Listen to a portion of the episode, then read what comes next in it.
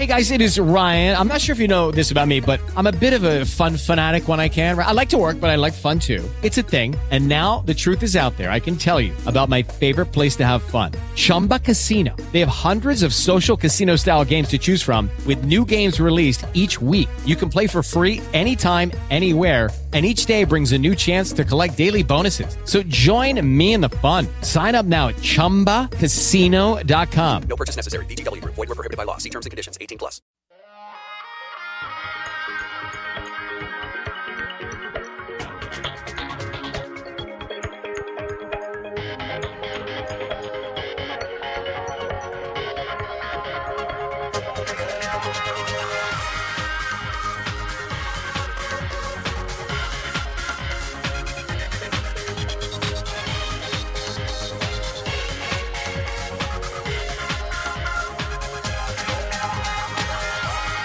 Well, hey, hey, hey, how are you today? Leo Laporte here, the tech guy. I'm sorry, I'll calm down. I know, you know, it's the weekend. Some of you are listening Sunday morning. Maybe uh, I should be a little quieter. I know how that is sometimes. I know because I could see Kim Schaffer wincing. Hey, Kim, how you doing? eighty-eight. Okay, when you wake up, eighty... Shh. eighty-eight eighty-eight Ask Leo. That's my phone number. eight eight eight, eight two seven, five five three six. Toll free from anywhere in the U S or Canada. And if you're not in those areas, use Skype or some other internet. I do I do podcasts, you know. Uh, in fact, this show's a podcast. And I, I've heard from people, mostly long-suffering spouses, like you, Desiree, that uh, while their spouse is listening, they find it very soporific and they go to sleep and they fall asleep. So I'll try to use my bedtime voice shh, as we do the show today. eighty-eight eighty-eight Ask Leo. Uh, that's the phone number. Website is tech guy labs dot com. And I mention that mostly because uh, that's all you have to remember. You don't have to remember the phone number. You don't have to remember a link to the chat room. You don't have to remember anything I say. It, it will all be written there. It, it, as I say it, so it will be written. So it shall be written by James DeRuvo, my cheerful scribe, uh, so that you don't have to remember anything. In fact, we even put audio and video of the show there later. And you know what? I know some shows will charge you for access to stuff like that. No, it's free. You know why? We got great sponsors. They, uh, they pay the freight. So I don't need to uh, ask for any more. I get it all from, from those nice people, our sponsors. Uh, what should we talk about? Well, let's see. Oh, there's lots. Uh, this week, the Samsung folks uh, had a little event in New York City announcing a new phone. It's every week now, isn't it? Every week there's a new phone. Now, Apple is, you know, interesting. I, you know, there's it's it's a both on a good thing and a bad thing. On the one hand, you know, there's only going to be a new iPhone once a year, next month. In fact, they'll probably announce it less than a month from now, next uh, probably early early September. The rumor mill says it'll be available on the sixteenth, iPhone seven, whatever you want to call it. I I feel like Apple might stop doing the number thing. You know, they've they've rebranded everything. Uh, it started by uh, not calling themselves Apple Computer anymore. They said, now we're just Apple. I thought that was interesting. That was kind of telling, in fact, wasn't it? That was some years ago. Uh, now they say it's not uh, O S ten, it's macOS and watchOS and tvOS and iOS. Those are the O S's. They released an iPhone last uh, year, the iPhone S E, that had no number. It was really an iPhone five. That's why they didn't want to tell you. The iPhone S E.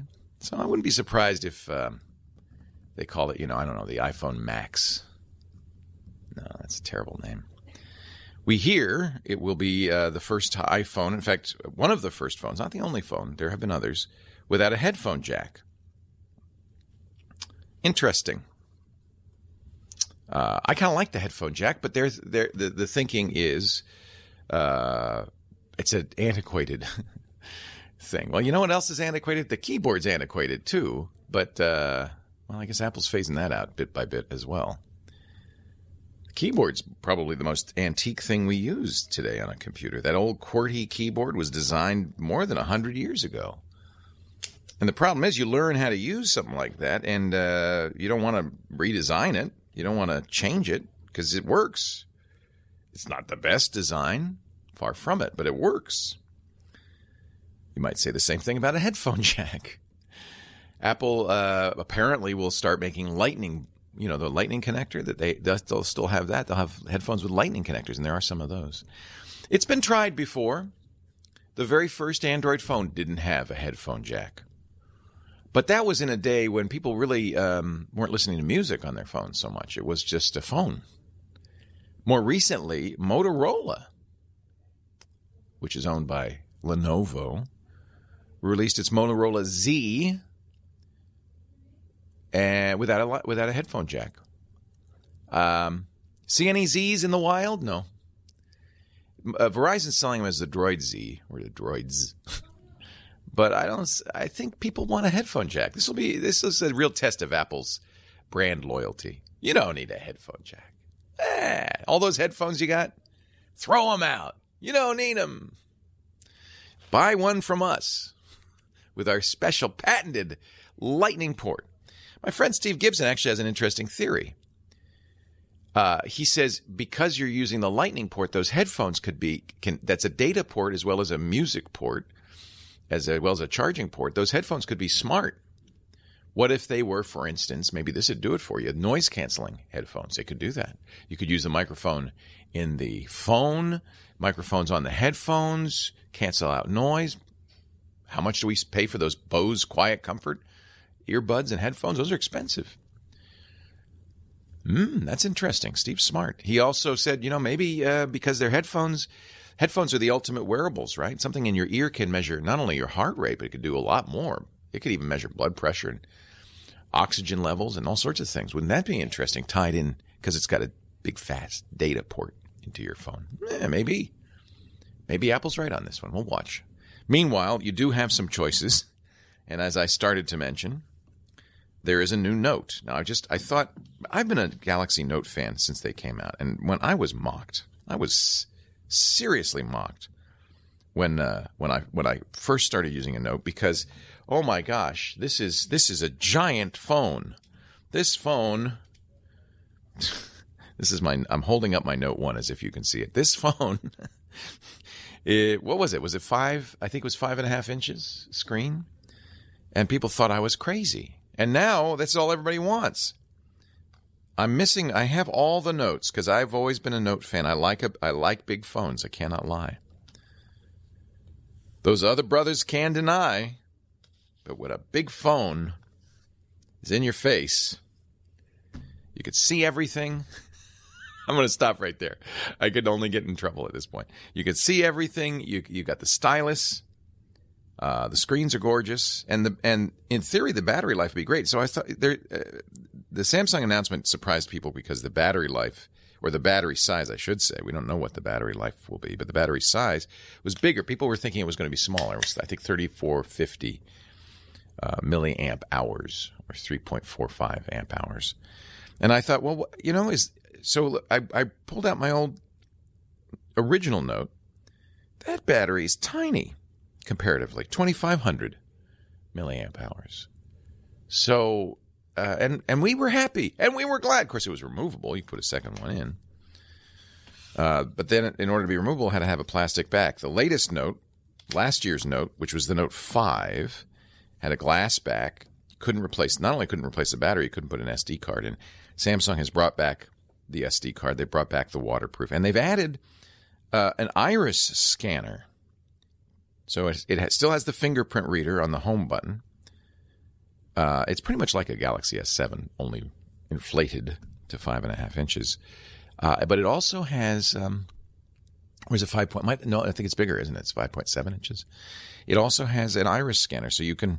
I guess we'll see how this works.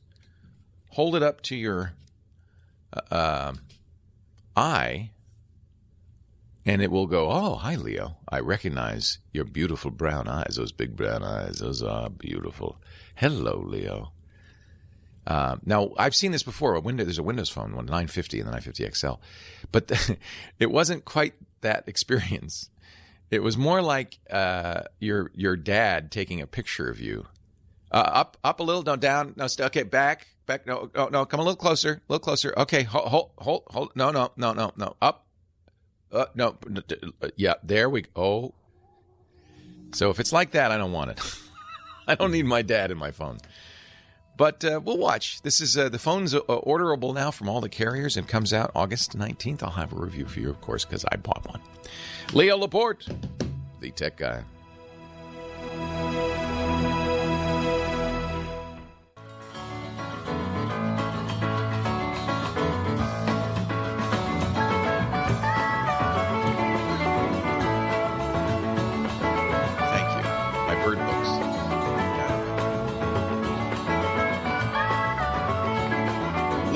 The Tech Guy, there's a nice swinging California rhythm. And there's a great swinging California lady, Kim Schaffer. Hello. Good morning. Did You didn't go to Outside Lands last night? I'm not All the a kids, fan of crowds. All the kids went. Big festival in San Francisco. And I would have had to wear a parka in the middle of summer. I, was it chilly? I think it was. I was seeing pictures of people. But I, I've never been, actually. Yeah, it's in Golden Gate Park. It's, I don't know. It's I think uh, last night was uh, Radiohead. Radiohead. Yeah. yeah. Tonight, Lionel Richie. Well, there's a contrast. Very much Really? So. Yeah. Really? Radiohead to Lionel Richie. Yeah, and I don't know who was the first night's headliner. Wow. Somebody I'd never heard of, I think. Well, but that's, you know, that's eclectic, I guess is the word. They have all kinds at uh, Outside Lands. Yeah, that's They've great. Like, my my son's there. That's oh, how really? I know about it. And yeah. I saw pictures, and you're right. There were people who were wearing scarves and hats. Oh, and yeah. I saw they were somebody bundled with, like, up. The fur coat, lined coat. It's August. Mark Twain didn't say it, but he really ought to. Yeah. He said the coldest uh, winter, winter I ever spent was summer in San Francisco. Yeah. Uh, and I, that's just a word of warning anybody coming to San Francisco in uh, summer, June, July, August. Now, September, October, beautiful. Oh, when the Blue Angels are here in October, yeah. it's yeah. ninety come, degrees. It's come for Fleet Week. Yep. Stay for the sailors. It's it's that's the motto, I believe, isn't it? I hang out in uh, San Francisco all that week. For a while, I don't know if they still do this, uh, they had a um, host a sailor in your home thing that they would do. Oh, I'm going to have to check that out. And I always thought, that's interesting. Um, but that's just me. Uh, so, uh, hello, Kim Schaffer. Hello. I did, I think, I think I gave out the phone number, eighty-eight eighty-eight Ask Leo. Was yeah. it sufficient to generate some phone calls? Yeah, I mean, maybe they just know it by now, but you got a full board. A full board. So, Yikes. Well, let's get started. Let's Who should I start Rich with? In Tucson and transferring some large. Hey, guys, it is Ryan. I'm not sure if you know this about me, but I'm a bit of a fun fanatic when I can. I like to work, but I like fun, too. It's a thing. And now the truth is out there. I can tell you about my favorite place to have fun. Chumba Casino. They have hundreds of social casino style games to choose from with new games released each week. You can play for free anytime, anywhere. And each day brings a new chance to collect daily bonuses. So join me in the fun. Sign up now at chumba casino dot com. No purchase necessary. V G W Group. Void where prohibited by law. See terms and conditions. eighteen plus. It's true that some things change as we get older. But if you're a woman over forty and you're dealing with insomnia, brain fog, moodiness, and weight gain, you don't have to accept it as just another part of aging. And with MIDI Health, you can get help and stop pushing through it alone. The experts at MIDI understand that all these symptoms can be connected to the hormonal changes that happen around menopause, and MIDI can help you feel more like yourself again. Many healthcare providers aren't trained to treat or even recognize menopause symptoms. MIDI clinicians are menopause experts. They're dedicated to providing safe, effective, F D A-approved solutions for dozens of hormonal symptoms, not just hot flashes. Most importantly, they're covered by insurance. ninety-one percent of MIDI patients get relief from symptoms within just two months. You deserve to feel great. Book your virtual visit today at join midi dot com. That's join midi dot com. Files. Rich in Tucson, line two. Hello, Rich. Hey, Leo. Thanks for taking my call. Thanks for calling. Sure. I have a question for you. Before I get to that, I do want to say that I know you love audiobooks, so I have an audiobook recommendation for oh, you. Oh, I'll always take an audiobook recommendation. Go ahead. All right. It is The Zombie Sheriff Takes Tucson, A Love Story. It's about your hometown. Isn't that sweet? It, it is. It's, it's, a zombie, it's a zombie story set in the Old West. Now, full disclosure, I'm recommending it because I narrated it. Oh, nice. Are you uh, – now, where did you – is it on uh, audible dot com? Where do you narrate? It is. Yeah, it is there. So I should mention Audible uh, is a uh, Amazon's audiobook store, and uh, it is a, they are a great sponsor of our uh, podcasts. So, and I know that you mention them frequently, and that's how I know you like audiobooks. Zombie Sheriff Takes Tucson. Yep. All right. I uh, that's that's uh, that's one for the the books. A love story yet. So I'm talking to Rich. I'm talking to Rich Miller. That's right. Hey, nice to meet you. Audiobook narrator, which actually leads into my question. I you do. I'm looking at all the books you do. You do a lot of them. This is great.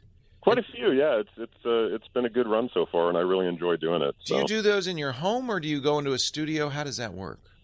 I do. No, I've got a home studio set up with a, a good large diaphragm condenser, um, good interface, and um, I use a couple of different couple of different uh, um, D A W software packages to get everything recorded and mastered. Let's listen to a little. I'm going to embarrass you now, Rich. A little sample of the Zombie right. Sheriff. Surprises have been known to lead to heart attacks, Takes early Tucson. labor, and being hit by an eco-friendly bus. This is why many people don't like surprises. Oh, I got to get it. That sounds awesome. Nice to meet well, you, Rich. I'm glad, glad it sounds good to you. It's good to meet you, too. so, that, so that actually leads into my question, which is about transferring large files. I'm, I'm sure, as you can imagine, um, audiobook files can get rather large. How large? Um, you know, tens, maybe depending on the size of the chapter, uh, more megabytes. Oh, that's not that big. We're not talking gigabytes. No, no, definitely not gigabytes, but but they're fairly large. And what I'm concerned about is making sure that I have a secure way of transferring yeah. them to a publishing company, and also a way that's, um, I know that there's no guarantees in the world, but something that is going to be much less likely to maybe corrupt a file in the process. Yeah. So what I've been doing is I've just been using a shared Dropbox folder, but I know that you've talked about Dropbox in the in the past. And oh, and I should say this is not through A C X because, of course, they have their own system. Um, this is for other publishing houses yeah. where I just yeah. need to get them. But it's a common issue is how do I send big files? And, of course, we always say don't attach them to the email. Uh, right. A file, even a ten megabyte file, could be could uh, fill somebody's email boxes. There are still email boxes that have limits like that. So it, you always want to send an attach, not an attachment, but a, a link to a file. It also is better for security purposes because uh, right. often viruses and uh, worms are attached to emails. So good. And Dropbox is probably what I'd recommend. You're worried about security. You can uh, encrypt it before you upload it. So a very good way to do this is to use zip, you know, one of the compression utilities. Zip is the most common. And zip has uh, the ability to put a password in it. And it uses good encryption. Now, you'd have to share the password with the publisher. But, you know, you send them a separate email saying, hey, the file's going to be uploaded to Dropbox as usual. The password uh, is your last. And by the way, you don't have to put the password in the email either. You could say is uh, page thirty-two, first word, second paragraph. And yeah. and uh, and that way uh, the publisher would know what it is, but no one else would. So there's ways to sure. make that more secure.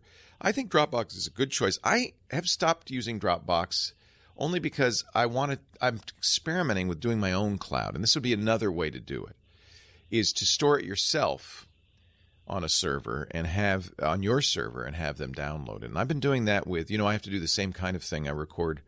Uh, commercials for the radio stations and promos and hi, Leo Laporte, the tech guy, and don't forget to tune in W Z Z Z. Uh, right. And so those are uh, the same thing. I have the same issues with sharing video files, and I've started doing that on my own server. But I think if you just encrypt it or you know scramble it with zip and put it on Dropbox, it's doubly secure. I mean, Dropbox is secure. It's not. That's okay. not really well, a concern. That's, that's good. Yeah, I, I had heard that it was more of a concern than some other ways. It's not it, so HIPAA I, compliant. HIPAA, the Health Insurance Portability uh, Act, is uh, is all about uh, patient record security, and mm-hmm. so for some, you know, there are certain things that a, a, a cloud storage solution has to do to make it HIPAA compliant. Apparently, Dropbox does not. There are there are companies like a, a former sponsor, Citrix ShareFile, that are. Um, and so you're not sharing patient records, but presumably the standard of patient records would be sufficient for an audiobook chapter. yeah, no doubt. And so share file, so commercial, but that's com- more expensive. It's commercial. Um, it's a good, it's a very good product, and it certainly solves that issue. Um, Dropbox don't do they have to? I don't think they do. They don't have to create an account, do they, to download it? Because that's a dis- no, I don't believe so. Yeah. I, and I'm, I'm fairly certain that the publisher that I've been working with has not. I just shared a folder with their email address, and I know that they were able to access everything. Yeah, yeah. Well, that's, you know, that's kind of this. The reason I stopped using Dropbox for radio stations is if you delete the file, which some stations would do, it deletes it for everyone. So uh, I, yeah. I had to stop doing that. Uh, and I started using ShareFile because it gave me permissions to, to say, you can't delete this. But I think if security is the issue, Dropbox is fine. The only reason I think it's not HIPAA compliant is because Dropbox employees theoretically could look at your data. But who cares about that? Hey, it's nice to meet you. Leo Laporte. The Tech Guy. The, the Tech Guy. Uh. So if you have an area of expertise, you know, you can set up a free blog. There's all sorts of places to do that. And, uh, and put it up there. Don't put it on Facebook or Twitter alone. Have a go to Blogspot, Google's free blog, or WordPress dot com. Create a create a little blog of your the stuff you know, because we all benefit from that. Or contribute to Wikipedia. You know, if you if you want to be uh, an editor uh, at Wikipedia, there's lots of ways you can contribute to the kind of the body of knowledge that is our internet, and it, it, it's an amazing resource. Uh, Dave's blog, uh, which is all about uh, ed- education tech or ed tech, as he said, is of tech and learning dot com, and it's really quite nice, of tech and learning dot com. And uh, incidentally, we'll put that in the show notes. We have a website ourselves called tech guy labs dot com, and that's where I actually, James DeRuvo and and, and uh, Josh Windisch put all the stuff I say up there. They write down, so you don't have to remember it. Uh, tech guy labs dot com. Gary's in Rancho Cucamonga, our next caller. Hi, Gary. Hello, Leo. How are you doing today? I'm well. How are you? I'm well. Thank you for asking. I am calling because tomorrow is the first day of school for my wife's classroom. Leah teaches up in Hesperia, and uh, she is in the need of a new printer, but there's some specifics we're looking for. Okay. I'm hoping you can give us a recommendation. We, we want to go with a laser printer, something that's uh, per cost of page, uh, inexpensive with yep. a teacher budget. You know, uh, it needs to be duplex as well, and uh, preferably um, wireless. Duplex means it'll print on both sides of the page, and of course in a school, saving paper is a good thing. Um, the best inexpensive laser printers uh, that I've seen are from, well, now we should mention our sponsor, Epson. They are a sponsor. They're wonderful, and they make excellent laser printers. I've had an Epson laser for years. But uh, low cost, of course, important in a school. And Brother makes some very inexpensive, um, low-cost printers f- that are better for, as long as your volume isn't huge. She's not going to print thousands of pages a day or a week, is she? It, it'll be hundreds over hundreds the course of the year. And we're looking, you know, at factoring the cost of the toner as well. Yeah, I would look at Brother. Uh, they do all of that. They do the duplex printing. They do the um, uh, wireless, uh, and their prices are remarkably low, um, and I think quite good. You know, laser. I remember my first laser printer was an Apple LaserWriter. It was really expensive, but uh, as as with all technology, the longer it goes, the economies of scale kick in. More factories making the parts. More more parts means cheaper prices, and prices have dropped. I, mean, I see laser printers from Brother as low as a hundred bucks. So uh, I would absolutely, uh, I would, I'd be comfortable recommending uh, Brother. You don't need color, right? Correct. She's got a, um, she has an Epson printer from your recommendation as well, but just for sheets for the kids to work on, stuff like that. Again, we're looking for economy, per page cost, that type of thing. The lowest cost Brother that does duplex and wireless is ninety-nine ninety-nine. ninety-nine dollars, a, less, a penny less than one hundred bucks. Amazing, mm-hmm. right? And and, you, and you're right. When you're talking uh, toner cartridges, uh, it comes down to pennies a page, three or four cents a page, compared to inkjet. So uh, I guess that's what I'd recommend. Excellent. And that ninety-nine ninety-nine, you'll uh, link that model on the on the website? Yeah. It's the uh, L – well, I mean, you can look at them all. I'm looking actually at the Brother website. It's the – and so this is – this is uh, well, they say estimated street price. Um, it's uh, the H L L two thirty S W. But if you just look at all of the uh, L two thirty printers – actually, it's the L two three oh five is the wireless one. It's a, got a W. Um, there's one for one hundred twenty bucks. It's a little faster, also wireless and duplex. Very high resolution. We're six hundred D P I now. The first Apple LaserWriter, which was thousands of dollars, I think five thousand dollars, was three hundred D P I. This is twice as high. six hundred means you won't see any dots. It'll be very crisp printing. Very good. Yep. And uh, and you can, you know, I, I would, pr- as always, price the consumables, look at the toner cartridges, see how many pages, and you can do the math yourself. But laser generally is uh, less expensive per per per page. Uh, and thanks to your uh, your wife for teaching. Such an important job, right? My favorite bumper sticker. If you can read, thank a teacher. If you can read this bumper sticker, thank a teacher. We forget that, right? Somebody taught you to read. Maybe your mom, but more likely your first or second grade teacher. That's a pretty big gift, isn't it? Our show today brought to you by Carbonite Online Backup. Let me give you a little plug for uh, Carbonite, and then we'll talk to Michael in Fountain, Colorado. He uh, he's he's he's getting an error or a warning from his hard drive. But first, let's let's talk about what to do when you get a warning from your hard drive. Thank your lucky stars that you have Carbonite. Carbonite Online Backup. It's continuous. It's automatic. So even if you don't get a warning and your hard drive just goes, you'll have a great backup of your data. And while it's important to have local backups, I'm not against local backups, the best kind of backup is offsite, because it isn't just hard drives dying. It's fire, it's flood, it's tornado, it's bad guys stealing everything in your house that you have to worry about. Backup is all about planning for disaster. And I know nobody wants to think about it, but it happens. And what you should be thinking about is, what would I do if I lost what's on my computer? Your tax returns, your emails, your pictures, your great American novel, your brilliant musical composition. Those things are precious, and if you're not backing them up, you're really taking a chance. Carbonite is awesome. Low cost. You pay a flat rate for as much data as you have, as little as five dollars a month, and you actually pay by the year, so it's less than sixty bucks for everything on a Mac or a P C. It's continuous. It's running on the background, so you you know you add four notes to that composition, they're backed up. And on Windows, it is versioning. That means you don't have to worry about ransomware. That's really important. Windows is, you know, this is a nightmare. ninety, ninety percent of all the phishing emails coming out right now have ransomware viruses attached. That means the bad guy encrypts your data and says, give... With Lucky Land Slots, you can get lucky just about anywhere. Dearly beloved, we are gathered here today to... Has anyone seen the bride and groom? Sorry, sorry, we're here. We were getting lucky in the limo and we lost track of time. No, Lucky Land Casino, with cash prizes that add up quicker than a guest registry. In that case, I pronounce you lucky. Play for free at Lucky Land Slots dot com. Daily bonuses are waiting. No purchase necessary. Void where prohibited by law. eighteen plus. Terms and conditions apply. See website for details. Brain fog, insomnia, moodiness, achy joints, weight gain. Maybe you're thinking they're all just part of getting older. Or that's what your doctor tells you.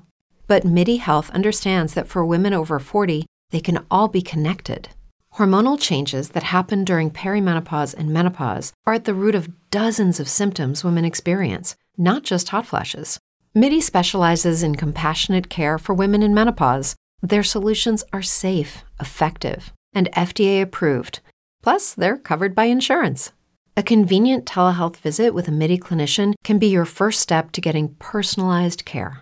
They'll tailor a treatment plan for your symptoms and health history, so you can get back to feeling great. ninety-one percent of MIDI patients get relief from symptoms within just two months. When your body changes, your care should too. Book your virtual visit today at join midi dot com. That's join midi dot com. Give me three hundred bucks. Yes, it talks like this. Give me three hundred bucks or you'll never see your data again. It's gone. And uh, I don't know if he really talks like that, but, but it, that's a bad thing. Unless you have Carbonite, then you go, yeah, okay, see you later, bad guy. You erase the virus, or get rid of it, and download your data, and you're good.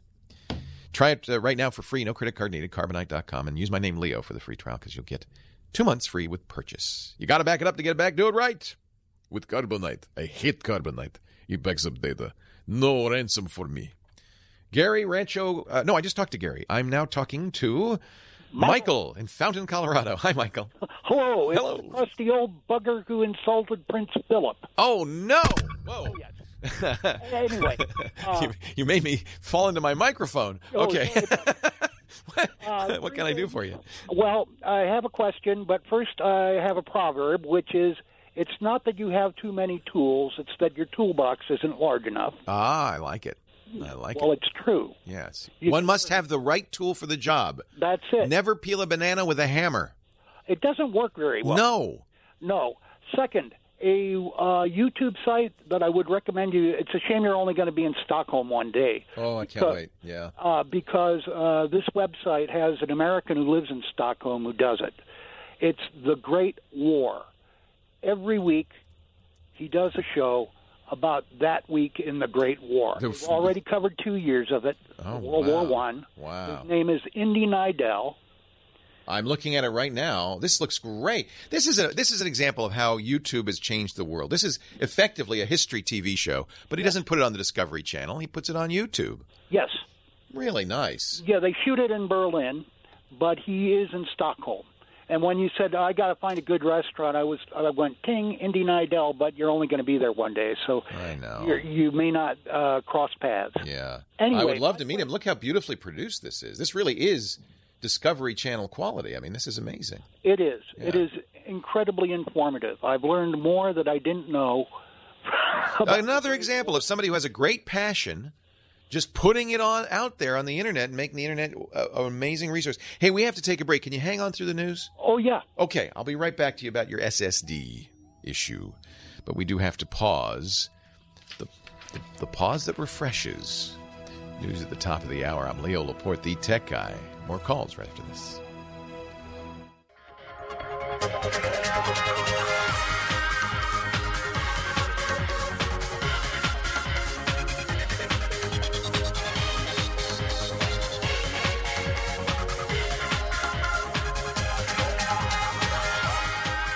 Well, hey, hey, hey, how are you today? Leo Laporte, the tech guy. Time to talk about computers, the internet, home theater, digital photography. Chris Marquardt will be joining us about half an hour to talk about that. Smartphones, smartwatches, virtual reality, helmets, and all that jazz. eighty-eight eighty-eight Ask Leo. Anything with a chip in it, I'd love to talk. Electric vehicles, eight eight eight, eight two seven, five five three six. Toll free from anywhere in uh, the U S or Canada, and outside that area, um, just use Skype and we can talk. Disney's releasing its own messaging app for kids.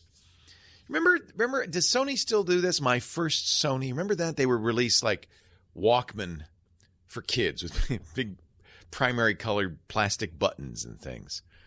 As a, and, you know, if you think about it, it's really pretty obvious that the company's using that to kind of get them early, right? Get them early.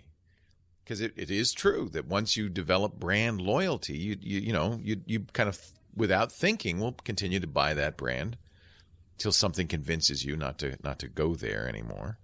I think Sony experienced that. Uh, uh, no longer the dominant consumer electronics brand, obviously. Disney uh, doing kind of the same thing, my first messaging app.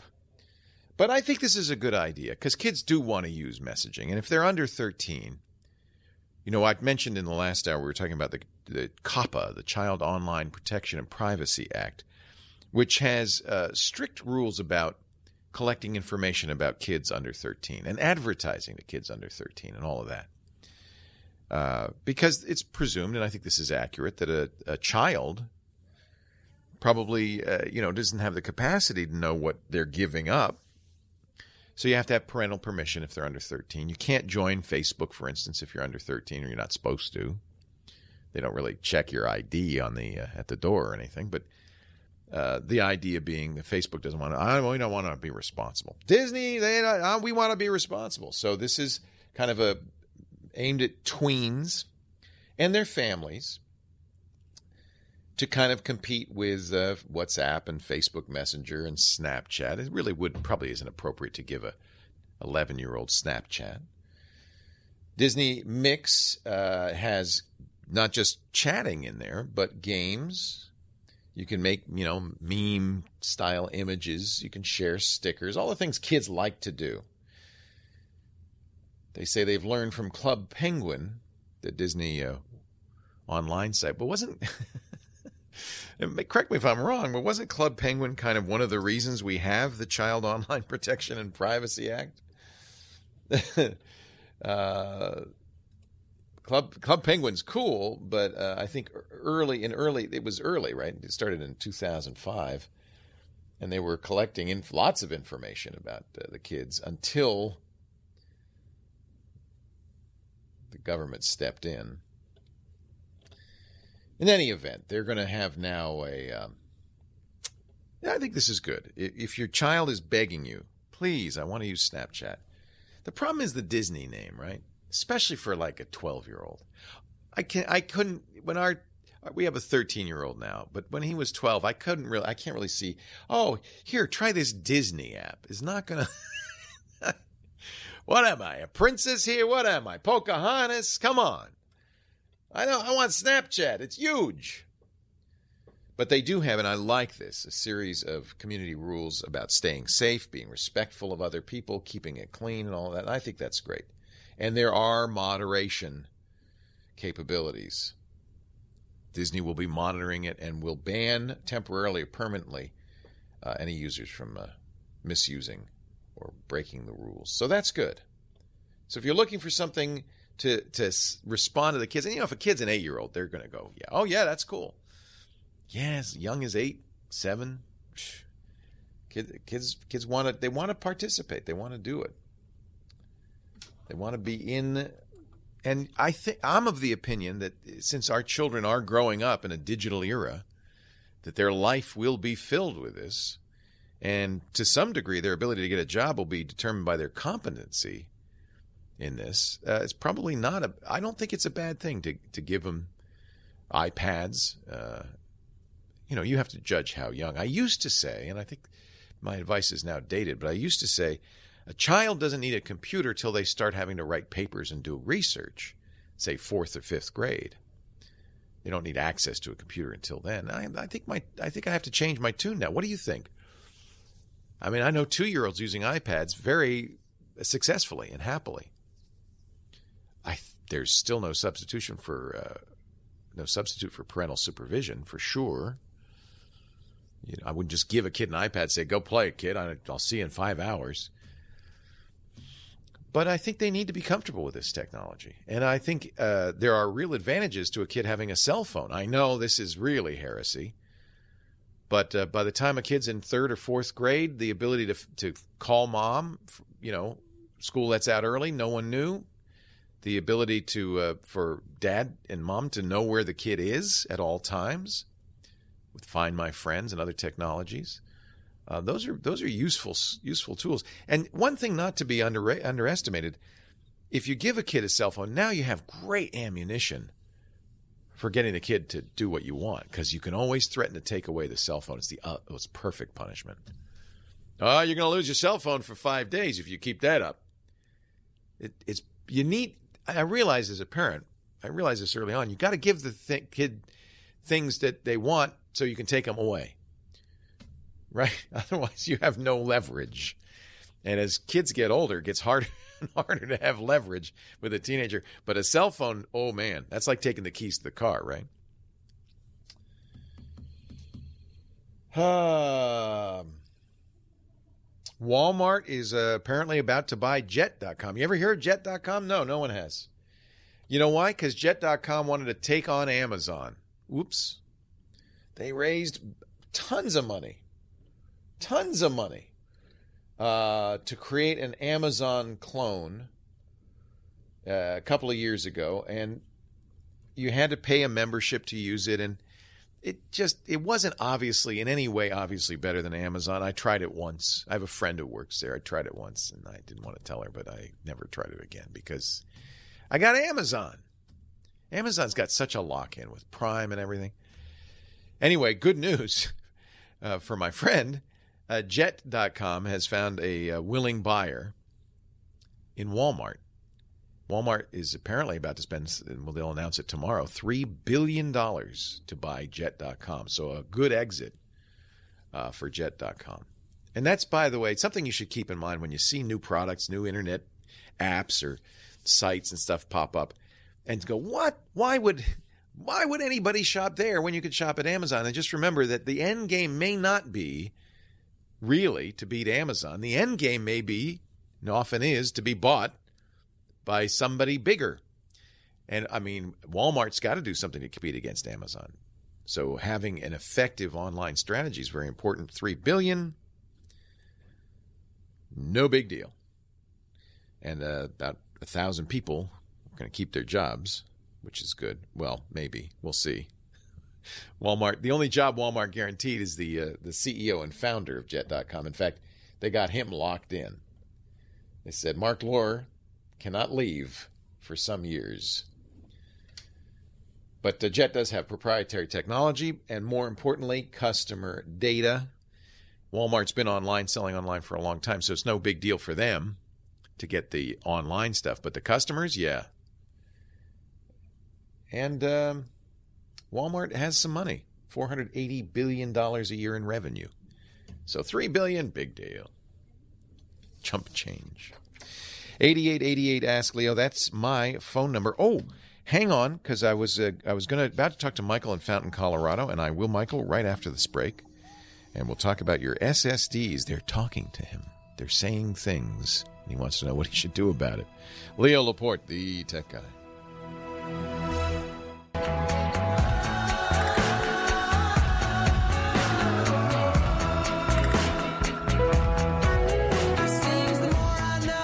Judy was boring. Hello. Then Judy discovered Chumba Casino dot com. It's my little escape. Now Judy's the life of the party. Oh, baby, mama's bringing home the bacon. Whoa, take it easy, Judy. The Chumba life is for everybody. So go to Chumba Casino dot com and play over one hundred casino-style games. Join today and play for free for your chance to redeem some serious prizes.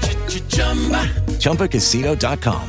No purchase necessary. Void where prohibited by law. eighteen plus terms and conditions apply. See website for details. If you're a woman over forty dealing with hot flashes, insomnia, brain fog, moodiness, or weight gain, you don't have to accept it as just another part of aging. The experts at Midi Health know all these symptoms can be connected to the hormonal changes of menopause. And MIDI can help with safe, effective, F D A-approved solutions covered by insurance. ninety-one percent of MIDI patients get relief from symptoms within just two months. Book your virtual visit today at join midi dot com.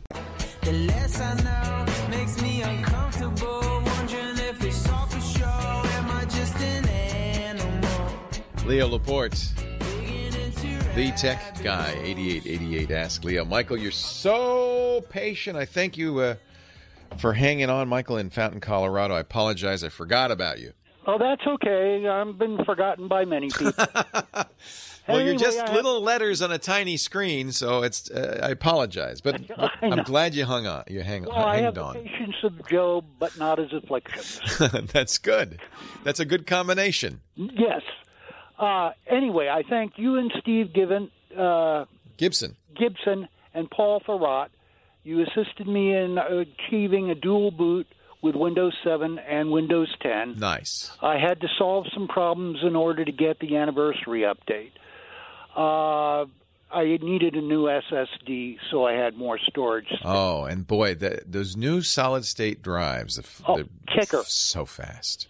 Anyway, I bought an O C Z, which, of course, very good. Is Toshiba. Yep. Uh, the SanDisk that I had had dropped my speed down on operations, but the uh, Tosh- the O C Z has brought it back up. Now, that's part of, partly due to tr- something called TRIM. That's the question.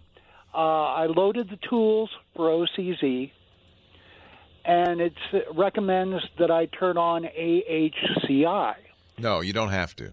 Oh, I don't have to? No. So let me, uh, we'll talk a little bit about what TRIM is. Solid-state drives uh, do not need to be defragged, for instance. They're right. Different than spinning drives. Uh, in order to do something called wear leveling, they don't want to keep hitting the same cell over and over again because every cell on flash memory has a limited number of reads and writes. Actually, limited number of writes, not so much reads. So they want to kind of spread it out. They call it wear leveling. And so the data is spread all over the drive, always, as you're going. Um, the problem is after, as as S S Ds work, they don't work the same way as a spinning drive. And so uh, they the they they don't they need to do something called we call, we often call garbage collection. Um, there is overhead involved in getting, you know, releasing the the, the, the cell that needs to be reused and so forth. Uh, in the old days, drives would do this in the background, but eventually they came up with a solution called TRIM, which allows the operating system to tell the solid-state drive, we're not using this data space. We've erased this file. You can wipe it internally. And the drive, when it does that, will speed up. If it doesn't do TRIM over time, they slow down. They're still much faster than speeding drives, spinning drives, but they slow down. They're appreciably slower. Now, I've talked to uh, people at Intel. In fact, I, you know, Intel ma- made the best solid-state drives. They still do, I think, for years. I talked to two of the people in the solid-state drive department at Intel a couple of years ago, and I asked them, do you need TRIM? One said yes, one said no. So there, There's no agreement on this. But my drive guru, his name is Alan Malventano. He writes about solid-state drives. He taught me everything I know about solid-state drives. He works for a, a website, P C Perspective, at p c per dot com. He told me something interesting. You can invoke – all operating systems now have TRIM, by the way. It's built into Windows ten, Windows seven. Uh, it's built into O S ten. It's even built into Android now and iOS, because those are solid-state drives, too, on your phone, if you think about it. Um, but you can – he suggests – this blew me away – defragmenting a solid-state drive if you feel like it's starting to slow down. Not to defragment it, because it's fragmentation is normal, but to hit every cell on the drive. That's a signal to the operating system and the drive itself to trim it.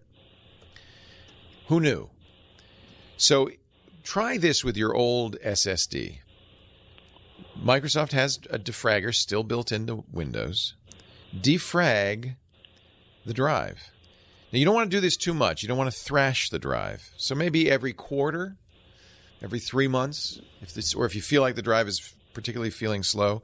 Alan says, I this kind of shocked me, run a defrag on the drive. And it's not because you're defragmenting it. You don't need to. It's because you're you're reading and writing sectors, which triggers the trim collect, you know, garbage collection. Does that make sense? Yeah, it does. Uh, so trim is built in now uh, in most operating systems. The, the the question is, how do you trigger it? And I'm guessing that the O C Z is saying you need A H C I uh, to do it. But here's a way to do it, kind of force it manually. A H C I um, is just part of the con- disk controller. I'm, it should be enabled. Well, uh, the problem is if you do a uh, install without it turned on. Oh, okay. Uh, the it's not recognized. Now, search is your friend, and I found both for Windows seven and Windows ten the um, the uh, Microsoft papers on how to do it in the registry. Yeah. Well, if you feel comfortable, remember registry editing is fraught with peril. Oh, that's why I'm asking, is it worth it? Yeah. Well, here's here's what A H C I gives you. Hot plugging. You're not unplugging and plugging it, right? You don't care No, about I that. turn everything off yeah. and then... Hot plug. plugging is that you can take a drive out and put one in without turning off the machine. Don't. But that is something A H C I supports. And then this is this is another thing besides trim that will help. Native command queuing. That can... help in a multitasking environment that can help speed up writes. Not really the end of the world. I wouldn't worry about it. If you if you feel comfortable doing registry editing and you have and you feel confident that the instructions you've you've got in front of you are legit, like get them from Microsoft, right? Uh, then I'd go ahead. The reason that we don't like to edit the registry is one mistake. If you accidentally change, oh, the debugger everything. Yeah, because the registry editing is instant. It's not you don't. You, there's no chance to back out. Once you change that key, it's changed right away, and uh, and that can make the machine unresponsive, unbootable, unusable. We don't want to do that. So just be careful. That's all. Okay. Yeah, but I don't think you need native command queuing. I'm pretty sure you don't need hot swapping. I wouldn't. No. I wouldn't worry about A H C I. Unless... Just just when I feel it's slowing down a little bit, go ahead and kick it with a quarterly with a uh, defrag. I'll put a link. There's a great post. You know, Crucial uh, makes uh, solid-state memory. There's a great post mm. on the Crucial forum by a guy who really seems to know what he's talking about. Now, this is five years old, but he talks about what A H C I gives you versus I D E. I'm surprised it's not turned on. It's usually just on, on, on, well, on. If I uh, it needs to the old motherboard, you have to. Oh, that's why. Okay. Yeah. Okay. Well, this is an old article that's probably suitable for an old motherboard. There you go. And, and old well, users I'm like us. The old guy. Yeah, we are. So I will post this uh, on the website at uh, tech guy labs dot com, so you can read it and see if you really feel. You know what? If it's if it's a Microsoft instruction and it's just a small change to the registry, why not? You know. Yeah, it's about four different places, one following the other in the registry, flipping it to zero yeah. on uh, selections. So yeah. uh, I may read these a couple thousand times before I do yeah, it. I don't, I don't, I don't, I, I don't discount your trepidation. I think that's appropriate. You know, I like a cautious user, but I think You sound like you know what you're doing. You know, you're not a hothead. That's where you get in trouble. You go, let me open the registry and mess with it. Leo Laporte, the tech guy.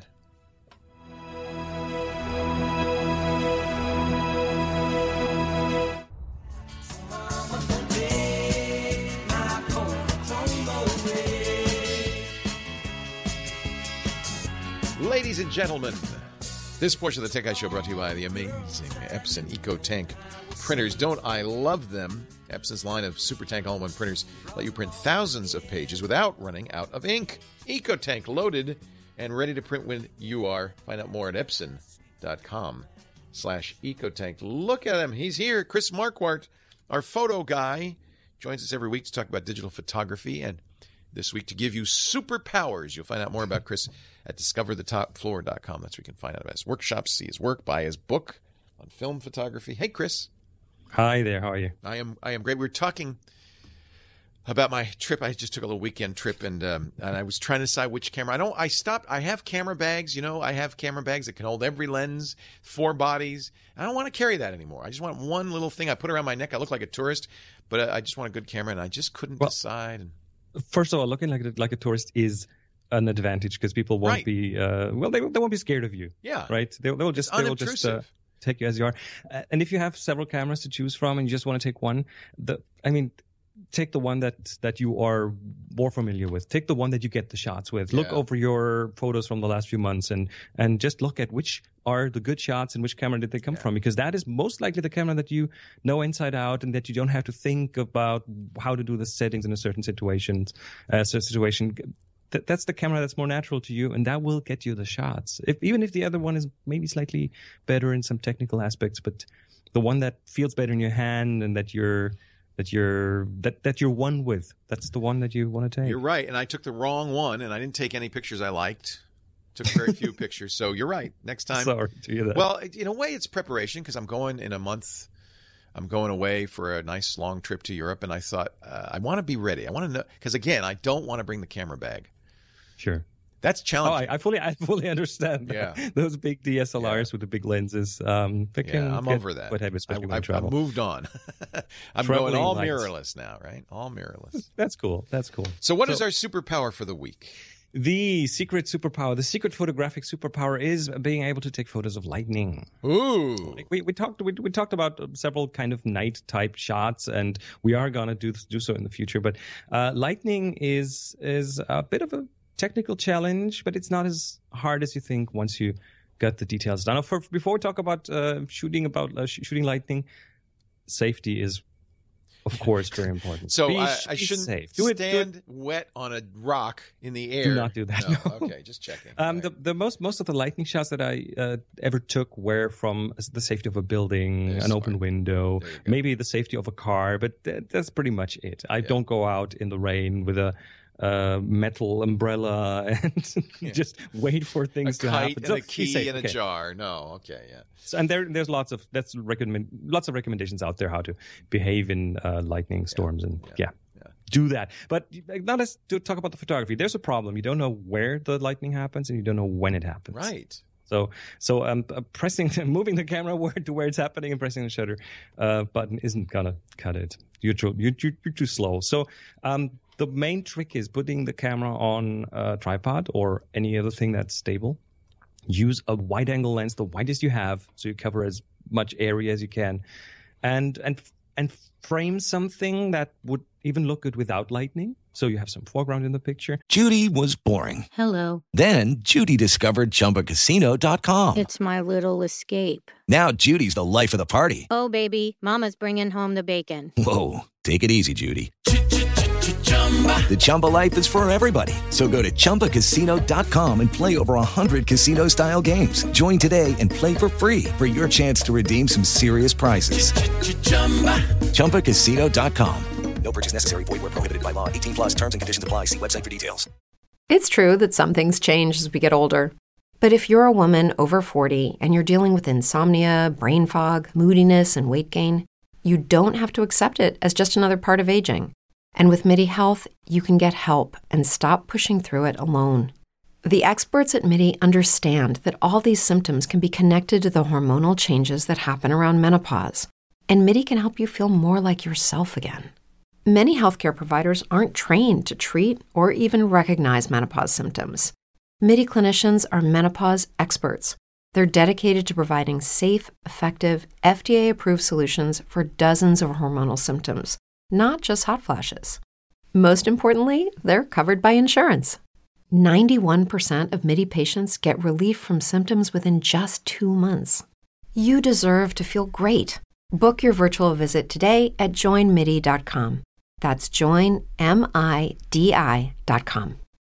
And then set the camera to a long shutter speed. We're talking thirty seconds here. And most most cameras now can do that. So you have a long shutter speed. So that way uh, you don't have to know where the light is going to come from. You're just recording. It's well, almost like you're you don't re- have to know when it's going to come, because right. within those thirty seconds, if it doesn't happen, you just take another one. Ah. Um, you have to put it. You have to, of course, point it in the general direction of the light. Yes, that would help. Yeah. But uh, thirty seconds is a good time. Uh, setting the I S O at something low is a good idea here. I S O one hundred will typically work, and maybe F five point six, F seven, something along those lines. Line, so it's all in manual. Um, and then you keep shooting one shot after the other. You keep shooting, shooting, shooting. Uh, last time I did lightning uh, photography, it took me about two hours and several hundred shots. And um, a few of them had nice lightning in them. So uh, it's really a, a, a game of um, you spending enough time and having the patience to do that. And If you if you happen to have lightning on one shot on the left side and on the other shot on the right side, you can you can even later kind of stack them in uh, oh, you know, image could, editor and kind of yeah. cheat a bit. Bring them so, together. So. I bet, I'm looking at lightning uh, uh, photos on Flickr, and I bet you a lot of these, that's what you call a composite photo when you mm-hmm. combine multiple so photos. So in order to shoot those like thirty-second exposures, one after the other, um, you can use, well, either a locked remote that will, if, if the camera does um, um, burst modes, you might be able to get the camera if you kind of hold down the shutter all the time to to do one shot after the other. Some cameras have a built-in intervalometer, which is uh, yeah a timer that you can set to shoot a thirty-second shot every thirty seconds, for example, and then have patience. That's the most patience, important thing. Yeah. And some of the pictures that you're looking at have a nice foreground, some some building in the foreground. That's kind of some, fun because that gives you a sense of pier in the foreground, yeah, perspective. Uh, yeah, yeah, some trees or or a city in the foreground, and that gives you a perspective. That gives um, the lightning. It's, you know, it's it's like taking a shot of the moon. If it's just the moon in there, it kind of is boring. But right. if you have some some surroundings in it, some environment, that makes it more interesting. Yeah, yeah. There's one. I was just looking again. I'm looking at the uh, Flickr uh, search for lightning. There was one with a, with a kind of like a tractor in the foreground. Right. It really is kind of dramatic when you see that. It's, and there's there's also there's also a few tips around editing those shots, because um, you can do a lot in editing on those. Um, I've read somewhere. I haven't tried it, but. Um, uh, Lightroom in its latest version has a so-called dehaze filter that apparently can help you get a bit of a bit of punch into the uh, lightning bolts. Uh, sharpness and clarity are a few things that uh, can help you. And uh, play with the white balance. That's really important. You have that white balance slider in your software. And uh, usually for night shots, I would recommend something around three to thirty-six hundred Kelvin, which is a setting that you can set up there. Uh, for lightning shots, I sometimes want them even cooler, like t- to get the sky into a bluish kind of light, and that's what you can do with the light uh, with the white balance slider. You can kind of change the colors of the shot a bit in, in post production. And here, as a public service from uh, C A M P Mobile in our chat room, the National Oceanographic and Atmospheric Administration (NOAA) has a page on lightning safety. If you go cool. to lightning safety dot N O A A dot gov, uh, you can read all about what not to do.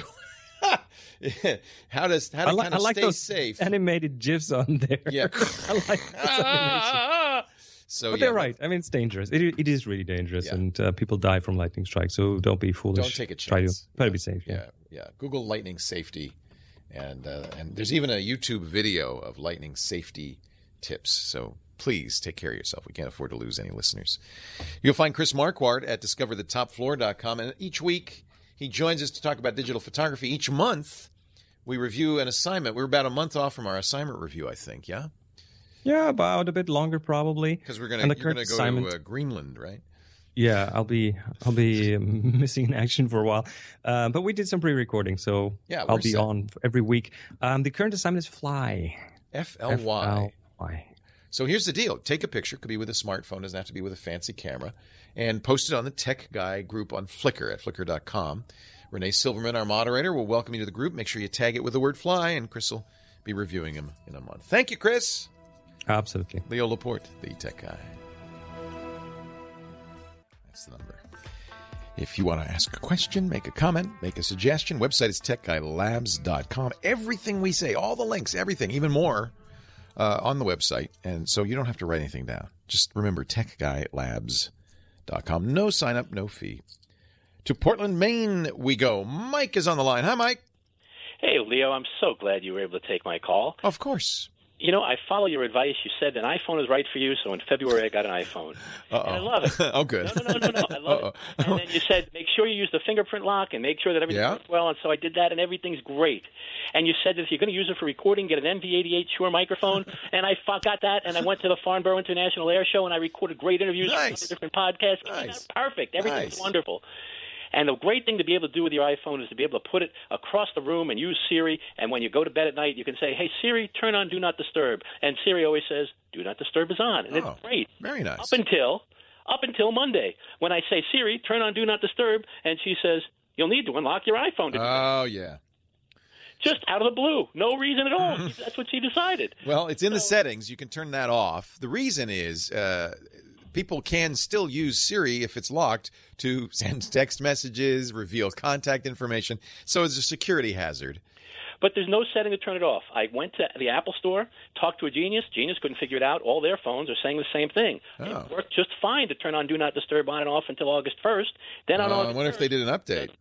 And so I finally I called Apple, and I get a message back from Apple that says, being able to bypass the passcode to turn on Do Not Disturb was a mistake. It was a bug. And oh, they disabled it.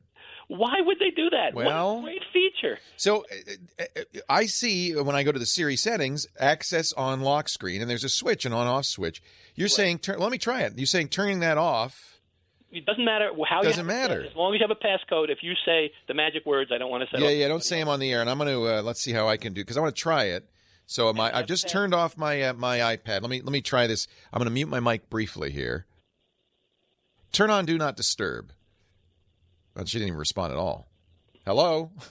Hello, computer. It, did she wake up for you? Yeah, because she says something, right? Yeah, she wakes up. It's no problem. I can still dial. She's not even listening to me anymore. I can check the weather. I can do anything other than turn on Do Not Disturb, because when it says that, it says you'll need to have unlock your iPhone for that. Well, my Siri's not even responding at all now, so I don't know what's going on. Yeah, well, there you go. You found uh, you found a um, – it's not a bug. It's a feature.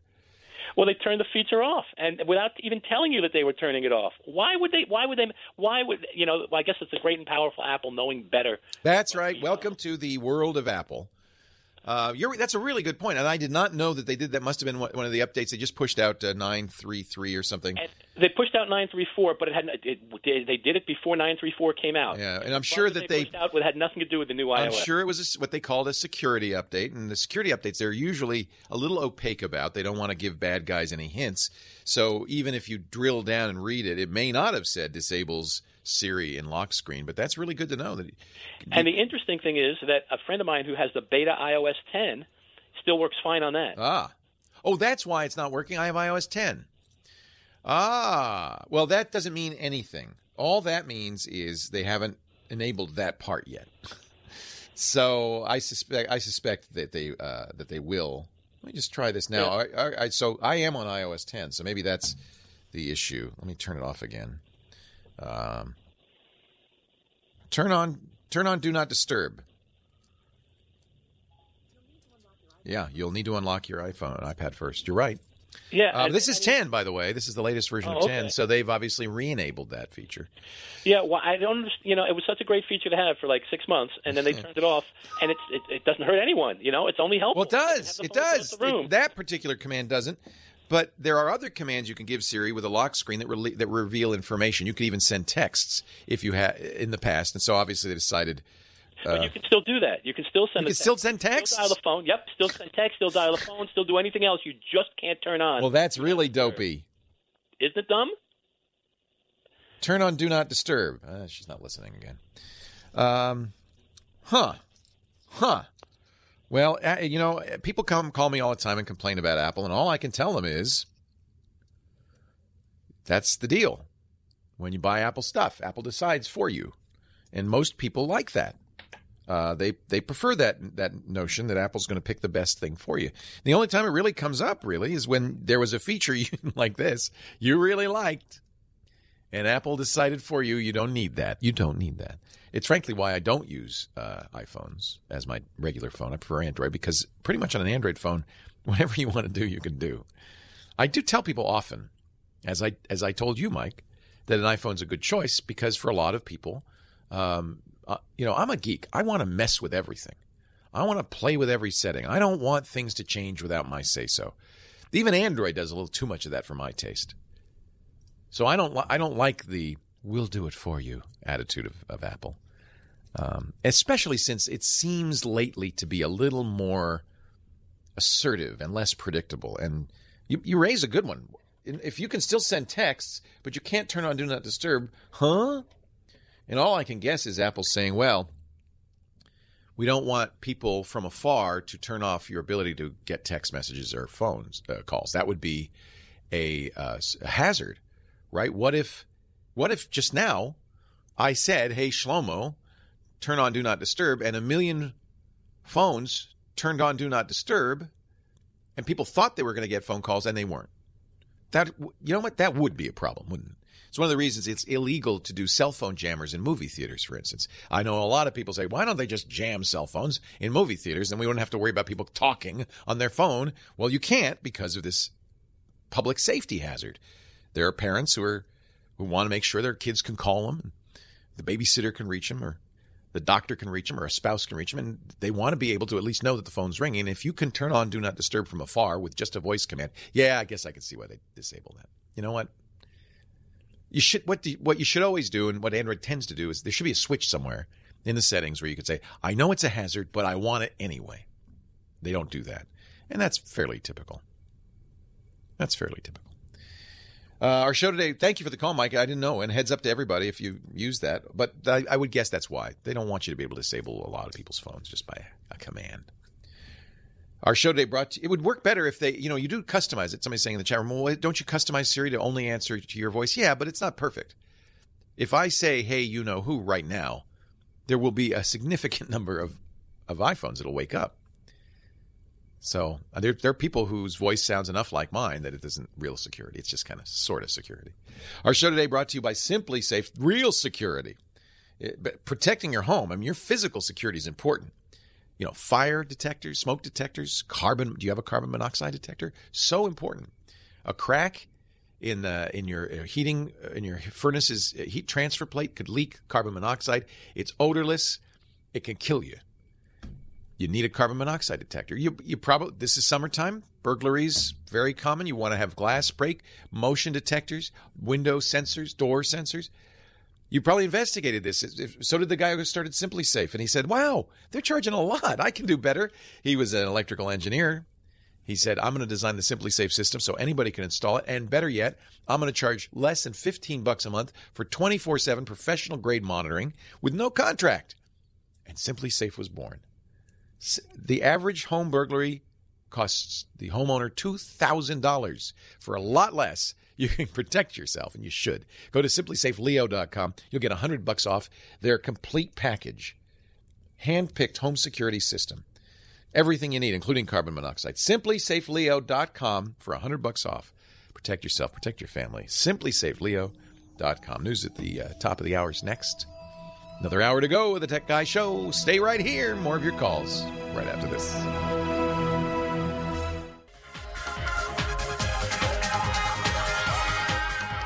Well, hey, hey, hey, how are you today? Leo Laporte here, the Tech Guy. Time to talk computers or the internet and home theater and digital photography, smartphones, smart watches, and all that jazz. What is smart? Can we drop smart watches? We dropped um, G P S's. We dropped iPods. We're not talking about iPods much anymore or G P S devices. Why? You got a phone.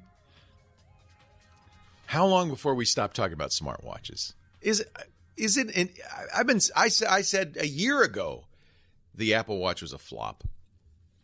Nobody agreed with me. And I still see people wearing them. But uh, really, you can live without that, right? It's just it's not it wasn't horrible, but it wasn't interesting. It wasn't that good. It didn't do that much. Uh, I knew Watch O S three point oh was coming out next month, and there's some nice things. They finally are kind of putting in some things that they needed to, but Apple was reluctant to because they were so nervous about battery life. Nobody wanted, nobody wanted an Apple Watch that died after half a day. You know, I'm not going to plug in my watch at four in the afternoon because it's run out of juice. So Apple was very conservative in the capabilities they allowed. Things like having applications actually run on the watch. But they've realized, no, I think we we, we got enough now. So they're going to kind of ramp up the capabilities of the Apple Watch. Still not enough. I wore an Android Wear watch for a long time. It's just not... I mean, really, what is a wristwatch? It's to tell time, right? And it's a piece of jewelry. That's really what it is. For people who wear watches, and nobody does anymore because your phone tells you the time.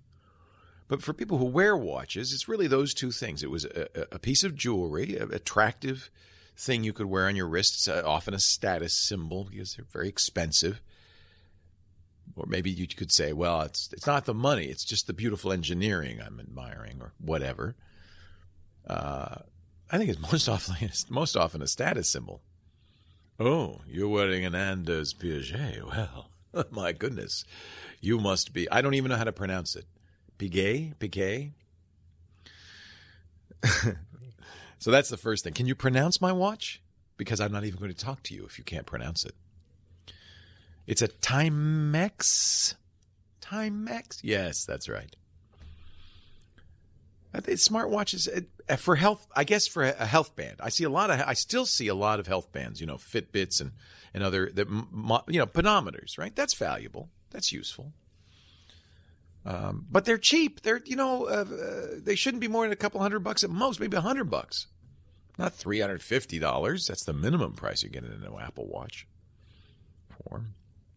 I think, I don't know. Why am I belaboring this? I think it's obvious now, right? Let's take that off the list. Smartphones for sure. Virtual reality. There's another. I think the uh, the jury's still out on V R. I was all into it. You know, I got the we got the Oculus Rift. I thought, oh, this is cool. I got the Vive for me. Oh, this is cool. I'm playing the games. Love it. Yeah, I'm in the middle of it. Played with a Gear V R. You know, the Samsung thing. In fact, I even just ordered the Gear V R three sixty degree camera. Oh, that's oh, that's so cool. Oh, look. And then you get a little queasy and you never wear it again. I'm wondering if that's just yet another gimmick. There's lots of that in the tech industry. Stuff we're just, you know what? The tech industry is trying stuff. And they're just throwing spaghetti against the wall. And if it sticks, well, I got a hit. Do you remember what the hottest, fastest growing tech item was before the iPhone? Microsoft Connect. It sold like hotcakes. I bought one, every, and then the Xbox One came out with the Kinect. Basically, Microsoft just abandoned it. Everybody got it. Nobody did anything with it. That's it. It's over. Bye. It was a camera. It sensed your motion. On actually, it was pretty cool. The Xbox One, it could see if you were. It could see like if your heart was working, and so the exercise videos on the Xbox One would say, work harder, work harder. You're not getting your heart rate up enough because I guess it could. It had infrared. It would see if you were like. like your heart was pounding. I think some cool stuff. The new um, Microsoft Xbox One S doesn't even have an X a Kinect connector. Doesn't come with a Kinect. Doesn't even have a connector. It's like, yeah, we're done with that. You can waste a lot of money in this industry. That's why you should listen to this show, because I, I will try to tell you if something's. Of course, I fell for the Kinect. I fell for V R. Maybe maybe you shouldn't listen to this show. Maybe you should just not buy anything. you'd, you'd probably be say I have a friend who uh, that's his uh, that's his M O. He's a tech writer who just doesn't hates everything. And you know what? That's not a bad way to be, because m- most of the time you're right. Occasionally you miss a big thing. He thought the mouse was a bad idea. He said nobody nobody wants a a mouse a mouse pointer. Nobody needs that. He was wrong on that one, but he's been right on most of the other stuff. eighty-eight eighty-eight Ask Leo. eighty-eight eighty-eight Ask Leo. Maybe I'm wrong. You tell me. Scott in Arlington, Texas. You're next. Hi, Scott. Hey there. How are you? I'm great. How are you? I'm doing all right. I got a little problem, and uh, it, it's not a major one. I write a lot on my phone, on an iPhone, and every time I misspell a word or I use, actually use a custom word, I can't add it to the dictionary, and it keeps this little red line under it. It drives me absolutely bananas. Yeah, I don't blame you, because uh, like your proper names, the name of your town, if if the dictionary doesn't have it, it's very exactly. frustrating. And the phone dictionary is rather small, so it, yeah, the, you so know, the ideal way to do this, the the ideal way to do this would be, and a lot of computers do this when it does underline a word, saying it's misspelled, would be to let you hold the word, for instance, and say add to dictionary. Unfortunately, right. it's not as easy on iOS. You actually have to go to the keyboard settings, believe it or not, and do it there. So I've tried that, and it, it doesn't work. It doesn't work? No. You add it in the substitutions deal, and it's still got a red line. It doesn't, it, uh, it doesn't remember. Well, uh, that's not good. So the text replacement isn't what isn't where you want it to be, huh? No, no, it's it's not. It doesn't seem to add it the way, you know. It's not adding it to the dictionary. Yeah, it should, right? You you said this is what I want, and it doesn't add it. That's very frustrating. Um, yeah. Well, let's see. Is there another way to add custom words to the uh, iOS dictionary? Um. Oh, this is interesting. All right, I'm finding something kind of odd. Um, override autocorrect. No, that's overriding autocorrect suggestions. The bubble autocorrects that you've misspelled. So it can't. It will learn it, but it's kind of weird. So are you? You know, you, you're using the Apple keyboard, the built-in keyboard. Uh, no, I'm using a uh, a. Uh... Bluetooth keyboard. Uh, okay, but when you type, do you see? I guess you wouldn't with the Bluetooth keyboard. So if you did the on-screen keyboard, mm-hmm. it's going to make when you miss when you type something that Apple thinks is mistyped, it will have a correction. Right, you've seen that, right? It's got the three suggestion words. Yeah, yeah, yeah. So one on the left is the one you type. Right. So if you choose that, does that edit? Yeah. Add it to it? Yeah, you can say, "I this is correct," and then autocorrect will, from now on, say, oh, when he types that, keep it. All right? Okay, so I just guess I got to, at a certain point, go in through my text and just start using the Apple keyboard and adding it to it. It's kind of crazy. Mm. There seems like there should be a better way to do this. Yes, but it, you know, yeah. It, this is Apple's Apple is attitude. Very unique when they yeah. add something. Yeah. When they do something, they do it in in their own way. But when you figure out how it works, it's actually a pretty simple way to do it. Yeah, that's the key: figuring out how it works. Leo Laporte, the tech guy.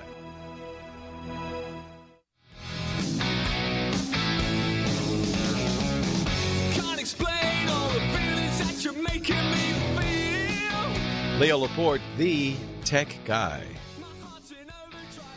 eighty-eight eighty-eight ask Leo. You know, it really should be easier to add custom words to the dictionary, but I guess part of the problem is when you're in a touch environment, it's a little more complicated, right? Uh, on a on a word processor, when you're using a desktop computer, the word processor says, "I don't know this word," and you know, it puts the squiggly underline under it, and everything does this now, which is awesome. It's really good for my daughter and her generation. She's twenty-four. She can't spell worth a lick. She couldn't even spell lick. And uh, but she doesn't have to, right? She uses a word processor. It does a little squiggly underline. She right-clicks on the word if she wants to add it to the dictionary. It's easy. Or you can add it or ignore it. It's just kind of standard. The problem is you get in a touch environment. Well, you can't right-click anymore. What would you do? But I think there's no reason why you shouldn't be able to long press on that underlined word or whatever on the correction and have a menu pop up that says, would you like to add this to the dictionary? That's how it should be done. And then you need somewhere, you need a, uh, a it could be in the settings, a list of words you've added to the dictionary so you can correct them or subtract them or even type them in. I always have to add my name, you know, my Laporte has to be added to the dictionary usually, and the town I live in, Pootaluma, have to add that. You know, there's just on. Un- what? It's not spelled Pootaluma? Petaluma? Oh, shouldn't have corrected that one, I guess. eighty-eight eighty-eight Ask Leo. That's the phone number. Lee is in Escondido, California. I was just down here. With the Lucky Land Slots, you can get lucky just about anywhere. This is your captain speaking. Uh, we've got clear runway and the weather's fine, but we're just going to circle up here a while and uh, get lucky. No, no, nothing like that. It's just these cash prizes add up quick. So I suggest you sit back, keep your tray table upright, and start getting lucky. Play for free at Lucky Land Slots dot com. Are you feeling lucky? No purchase necessary. Void where prohibited by law. eighteen plus terms and conditions apply. See website for details. It's true that some things change as we get older. But if you're a woman over forty and you're dealing with insomnia, brain fog, moodiness, and weight gain, you don't have to accept it as just another part of aging. And with MIDI Health, you can get help and stop pushing through it alone. The experts at MIDI understand that all these symptoms can be connected to the hormonal changes that happen around menopause, and MIDI can help you feel more like yourself again. Many healthcare providers aren't trained to treat or even recognize menopause symptoms. MIDI clinicians are menopause experts. They're dedicated to providing safe, effective, F D A-approved solutions for dozens of hormonal symptoms, not just hot flashes. Most importantly, they're covered by insurance. ninety-one percent of MIDI patients get relief from symptoms within just two months. You deserve to feel great. Book your virtual visit today at join midi dot com. That's join midi dot com. Wait, hi, Lee. Beautiful weather. Beautiful weather today. I'm great. How are you? What can I do for you? I have the well, a couple of things. I have the uh, Samsung S seven, and uh, when you type in an unfamiliar word right above the keyboard, you have a little check mark. Yeah. If you push that check mark, that, yeah. that word's automatically uh, remembered. Yeah. It's called Android. That's the solution. Yeah. Yeah. But the other thing I was calling you about, you were talking about the uh, the Walmart and Jet dot com deal. Yeah, what do you think? A three you, uh, billion dollars for Jet dot com. Walmart's going to buy them. Yeah, I know. Did you hear what Amazon has done to put themselves way above the fray? They have leased forty Boeing seven sixty-seven yeah. cargo planes. Yeah. That they're going to use for their prime air. It's amazing, isn't it? They have their own air force. Yeah. Yeah. Right. They have a, they have a picture of it on uh, Fox Business, and it's got the uh, Prime Air logo on the side, and then on the tail it's got the Amazon arrow. And they, uh, it's a, I guess it's a pretty good deal for them because uh, they're leasing twenty from uh, Atlas Air, and then uh, another twenty from uh, A P S G, and uh, they're providing the crews, the uh, the planes, the insurance, and everything else, the maintenance. Yeah, that's so, the way to do it. And they'd be crazy to buy a plane, right? Just lease it. Yeah, well, yeah, because they said that their their uh, shipping uh, cost went up forty-four percent. And that, that's what they're thinking, that this is going to bring that way down. Amazon uh, is I mean, a very well-run company. Jeff Bezos, their C E O, is one of the richest men in the world. He he rivals the Walmart, the Walton gang for – for their for personal wealth, uh, and he's a smart fellow, but he is also the toughest guy in the business. When uh, remember, Amazon does deliver via most of the time U P S. Uh, when U P S threatened to well, raise their rates, they have their own. Yeah, he was he threatened to never use U P S again, and U P S buckled. Uh, they have a lot of power, and now, of course, this with this jet air force, uh, this this raises interesting questions. The plan is for it to deliver to the fulfillment centers, uh, which are being built all over right. the country. This is one of the reasons Amazon didn't make money for ten years. They sunk every penny they made into infrastructure so that they'd be ready, and now Jeff Bezos, he's got a little knob next to his desk up there in Seattle. He just turned the profit knob up just a notch, so they're starting to make a lot of money. And uh, but he can sink some of that profit into things like these uh, this jet air fleet. Isn't that amazing? Boeing seven sixty-sevens. They have their own uh, distribution system right in uh, San Marcos. That's and, right. Uh, That's right. One of my next, one of my next door neighbors drives for them, and so when I order something from Amazon, here comes the Amazon truck to deliver it to the U P S. Right. Well, and, and here's another thing Amazon does. For Sunday delivery, you know, the uh, U S Postal Service doesn't deliver on Sunday. So that means there's a whole day of the week where there's these yep. trucks just sitting around. So Amazon uh, hires uh, the U S P S uh, postal workers on contract for the day and uses the trucks. And you'll, you'll see a, a, a delivery on Sunday from the Postal Service. But it's not, it's Amazon doing it. It's real. These guys are amazing. The only risk, of course, is as a company gets more and more dominant, becomes harder and harder to compete with them. And, uh, you know, Walmart's one of the few companies. Jet Jet really didn't have a future, Jet dot com. I mean, even when they started, I thought, this is this is futile. We've seen this before. There's, uh, for instance, uh, the fellow who's, uh, I think it was the same fellow who started uh, Jet dot com, started diapers dot com. The idea was, look, we'll just focus on diapers and uh, and we'll sell diapers and, you know, that kind of thing. And uh, and we can maybe under Mark Lohr, same guy, maybe we could, he did this in two thousand five, maybe we can undercut Amazon and steal a little bit of their business. So what does Jeff Bezos do? Well, he cuts the price on diapers at Amazon dot com to well below cost, basically makes it impossible for diapers dot com to succeed, and then buys them. He also, for half a billion dollars in twenty ten, they also got soap dot com. I don't know if you know.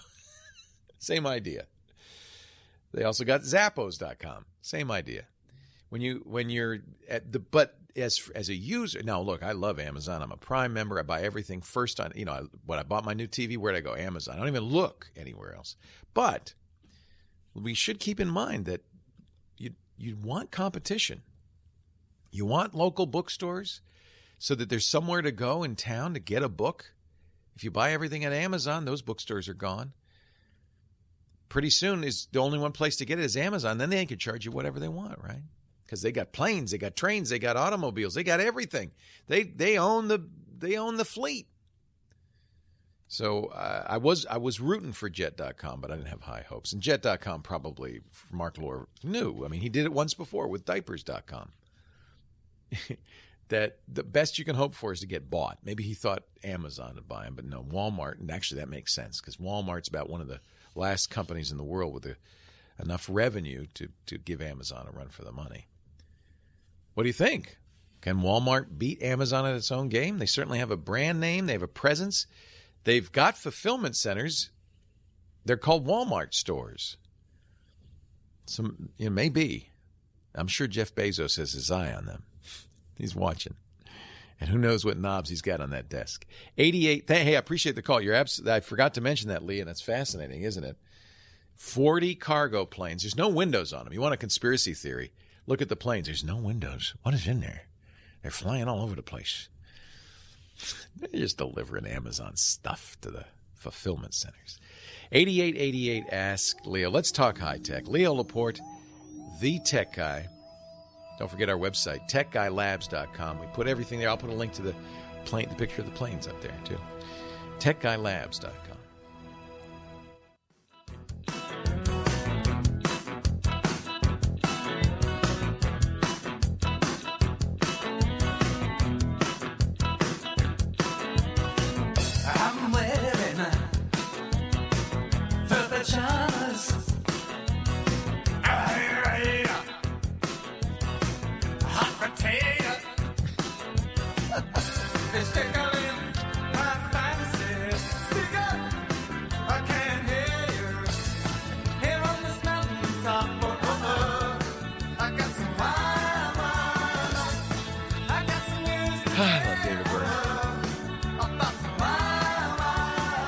Leo Laporte, the tech guy. eighty-eight eighty-eight. Ask Leo. Michelle or Michele? I think it's Michele is in L A. Is it Michele? No, it's Michelle. Michelle. Two L's in Michelle, one L in Michele. I am the one L, Michelle. Actually, it's a registered trademark. Is it really? Are you the Michelle? I am the one L, Michelle. Wow, that's cool. You must sell. You must sell something with your name on it. Yes, very shortly, probably, you know, not just domestically, but perhaps internationally, uh, people will know about my creative, which I've been told my creative brilliance. But what is it that you, uh, what is it you make, Michelle? Well, you know, I normally would say this on, on you know, nationally on your radio show, but I'm going to hold off. But I will keep you posted, all right? Oh, yeah. You don't want to give away your trade secrets. Not right now. No. Top, top secret. All right. I, I, re- I, have a, I have an ability to humor, to humor people across the board. Oh, good. Legal credentials. So it, it How can you t- so you could trademark your name? You just apply to the patent office and say, I want to trademark Michelle with one L? Well, first of all, it's the trademark office. Patent is for, you know, invention. Well, it's the same. It's U S P T O. It's the U S P T O. Right. It, it, it's under the, yeah, it's under yeah, the I understand. It's a trademark. Yeah. Of U S P T O. So if you want to do something, regardless of what it is, you can you can do it under, you know, I'm giving legal advice on your show. You can do it under a logo, or you can do yeah. it under a word mark. Well, we have, and we have, my podcast network is Twit, This Week in Tech. I have a trademark for Twit and a trademark for our logo. So nobody can steal that. And then along comes Twitter, and I'm so mad, but I but my trademark predates Twitter's. Unfortunately, everybody thinks I copied them. Anyway, everybody probably thinks you copied Michelle Obama. I mean, it's just the way it is. What can I... Well, be, well because I only have one out, I, I yes, luckily you're unique. Don't have that, that inference of copying anyone. Nice. But we can talk about it off the air another time if you wish. Yeah, I would. I want to hear all about it. But meanwhile, what can I do to help you? Okay. Yeah. So I, I was holding an hour and a half because I really need this advice, and it's about an S S L certificate. You spoke about it yesterday about an extended S S L certificate, but I'm about because of my, my business as a new entrepreneur, I need to buy an S S L certificate, and there's so many different variables. Yeah. Let me let me help you with this. So first of all, it's only makes any difference if you have a website. You're going to have a website, right? Yeah, of course. It's, okay. it's being developed. It's, the store so, is up. And it's going to so be the way this, the easiest way to do this, so you presumably have a web hosting company that's hosting your website? Yes, all of that is taken care of. Okay. So even if you get a, a certificate, they will have to install it. So I would talk to them. There's a free certificate authority that I uh, strongly encourage. But again, this is something they're going to have to do on your behalf. It's called Let's Encrypt. And it was created to kind of encourage sites to be secure. If you have on your site an S S L certificate, when people go to visit your site, they'll get the, the address will change from H T T P colon slash slash. Remember, we used to say that all the time. We don't say it anymore, but that's still there, to H T T P S for secure colon slash slash.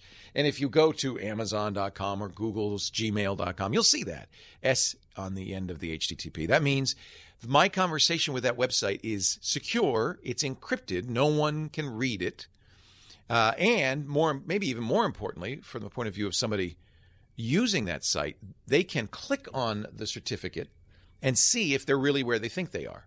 So when you go to Amazon dot com and you see H T T P S, your browser will in some way indicate that that's secure, usually with a padlock. Depends on the browser uh, you use, but it'll, it'll show it as being secure, usually with a locked padlock. If you click on uh, the padlock, you can see the certificate. You can verify that your connection is secure, that the uh, the certificate is associated with the Amazon dot com, and that's really valuable. All of that stuff is, is great information, uh, and it's probably good for you just as practice, folks, to try this, to, to look at the certificates. Go to Amazon dot com. It depends on your browser, but there will be a place to click where you can view the certificate, find out more about your connection. So if you're doing e-commerce, Michelle, you want that. Um, Let's Encrypt was created uh, by uh, a number of nonprofits uh, to make it possible, because it's expensive to get a certificate, to make it possible for every site, even nonprofit sites, even sites that aren't making any money, even sites that aren't e-commerce sites, but just want to be secure, to make it possible for them to get a certificate. So what you need to do, though, is talk to your uh, site host company and say, I'd li- I need to get a certificate. I'd like to use Let's Encrypt, because they have to do the, the you know the plumbing to make that work. Now, Let's Encrypt certificates are a little limited. They are not extended certs and so forth. If you need an extended cert or a wildcard cert, uh, a cert that uh, is more sophisticated, you'll have to pay for it.